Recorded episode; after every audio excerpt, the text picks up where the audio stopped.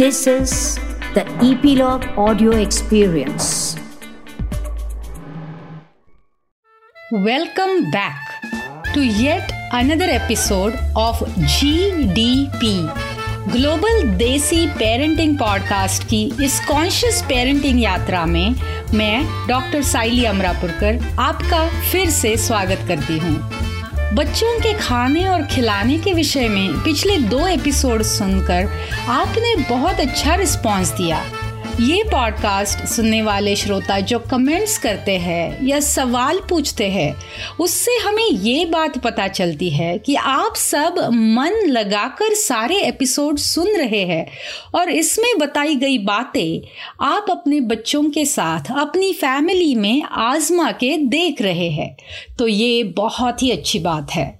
जैसे कि आप जानते हैं, ये पॉडकास्ट कॉन्शियस पेरेंटिंग के बारे में है, जहाँ हम बच्चों की आयु के अनुसार अप्रोप्रिएट डेवलपमेंट कैसे हो, आज के ग्लोबल ज़माने में पेरेंटिंग कैसे करें, इस बारे में बात करते हैं।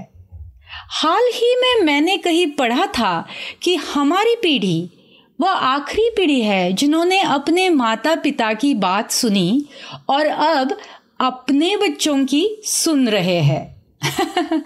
ऊपरी तौर पर यह सुनने में अजीब लगता है, लेकिन अगर आप इसके बारे में गहराई से सोचे तो ये वाकई में सही है है ना?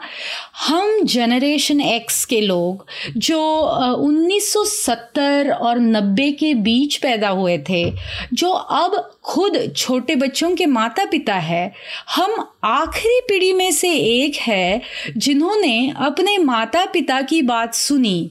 या तो डर की वजह से हो, या सम्मान की भावना से हो, और उनकी इच्छाओं को पूरा करने की कोशिश की। हमारे माता पिता जो चाहते थे, पसंद या नापसंद करते थे, उसके आधार पर हमने ज़्यादातर उसी के अनुसार व्यवहार करने की कोशिश की। और हम वह पहली पीढ़ी भी है जो अपने बच्चों की सुनते हैं। उन्हें क्या कहना है? वे क्या चाहते हैं? क्या पसंद करते हैं या नापसंद करते हैं? इसको महत्व देते हुए उसी के अनुसार व्यवहार करने की कोशिश हम करते हैं, है ना? जब हम 80 और 90 के दशक में बड़े हो रहे थे, तब की तुलना में आज हमारा फैमिली कल्चर या माहौल बहुत ही अलग है। ऐसा कहना गलत नहीं होगा। As parents we are expected to be more transparent and authentic आज हम बच्चों को खुद सोच समझ कर व्यवहार करना सिखाते हैं। Our kids respect us because of the behaviour we model and how we relate to the outside world इसके कारण माता पिता के रूप में हमारे बच्चों के साथ हमारा कनेक्शन ये पालन पोषण का सबसे महत्वपूर्ण हिस्सा बन जाता है। ये कहना गलत नहीं कि आज के ज़माने में ये माँ बाप और बच्चों के बीच का कनेक्शन ही 80 प्रतिशत पेरेंटिंग है। क्योंकि देखिए ना कनेक्शन के बिना बच्चों पर हमारा कोई प्रभाव नहीं पड़ सकता। दुनिया में सुरक्षित महसूस करने के लिए बच्चों को भी वो कनेक्शन फील होने की ज़रूरत होती है। और ऐसा पाया गया है कि बच्चों में बैड बिहेवियर कनेक्शन की कमी की वजह से पैदा हो सकता है।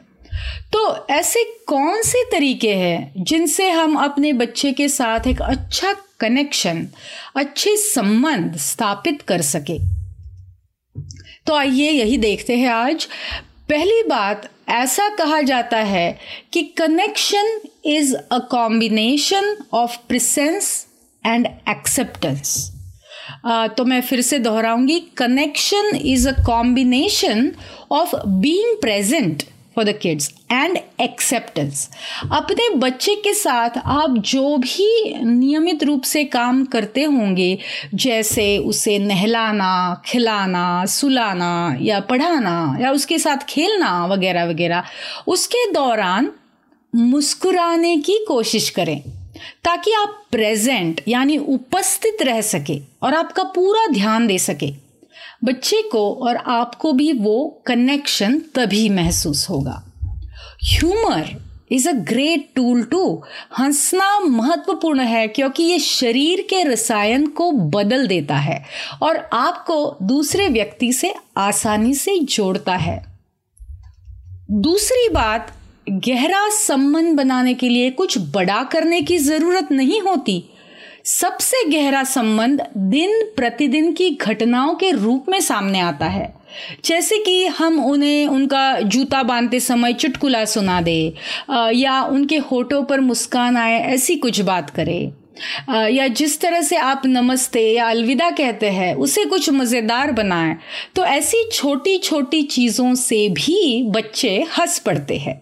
और ये बात सिर्फ़ छोटे बच्चों के साथ ही नहीं, लेकिन बड़े बच्चों के साथ या टीनेजर्स के साथ भी काम करती है। हाँ आप आजमा के देखिए। और एक बात याद रखना ज़रूरी है कि connection is a practice and not an event धीरे धीरे कनेक्शन बढ़ता है। जैसे बच्चों के साथ हम बाहर खाना खाने जाए या घूमने जाए और ये सोचकर जाते हैं कि आज बैठकर बच्चों से अच्छी बातें करेंगे, एक कनेक्शन बनाएँगे। और फिर वो ट्रिप या होटल में जाने के बाद हमने जैसे चाहा था या सोचा था, वैसे अगर नहीं हुआ तो हम बच्चों पर या एक दूसरे पर या खुद पर नाराज़ होते हैं कि आपके मन के अनुसार नहीं हुआ। तो वो जो परफेक्शन की अपेक्षा है, वो आप कनेक्शन के बारे में नहीं रख सकते। ये एक बार में होने वाली बात नहीं है। ओवर एंड ओवर आपको वो करते रहना पड़ेगा। बच्चों के साथ मिलकर कोई प्रोजेक्ट करना, ये भी कनेक्शन बनाने का एक अच्छा मौका हो सकता है। हर किसी के अपने विचार होते हैं।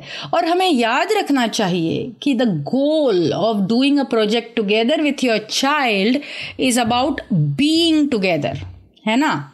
तो साथ रह के कुछ करना ये हमारा गोल है। तो आप कुछ ऐसा करने का सुझाव दे सकते हैं जो आप दोनों को पसंद आए। तीसरी बात, यादें या मेमोरीज है ना? यादगार पल, ये बन जाते हैं। हम उन्हें बना नहीं सकते। ये याद रखने वाली चीज़ है। यादें या यादगार पल बन जाते हैं, हम उन्हें बना नहीं सकते। हाँ लेकिन हम उनके होने के अवसर ज़रूर पैदा कर सकते हैं। आपके पास जो विशेष यादें हैं अपने बचपन की आ, वो ऐसी चीज़ें नहीं हैं जो आपके माता पिता ने होशपूर्वक आपको ला दी है या आपके लिए की है। बल्कि जब आप पीछे मुड़कर उन्हें देखते हैं तो वे आपको अच्छा महसूस कराने वाले कुछ पल है है ना? तो उसी तरह हमें ये चुनने की सुविधा नहीं है कि हमारे बच्चे कौन सी यादें बना रहे हैं। हमारा गोल बस उन्हें कनेक्शन के अवसर देना है। एक जुड़ा हुआ परिवार होने की एक तरकीब ये याद रखना है कि हम सभी व्यक्ति हैं। वी आर ऑल इंडिविजुअल्स अपने हर एक बच्चे के बारे में सोचे।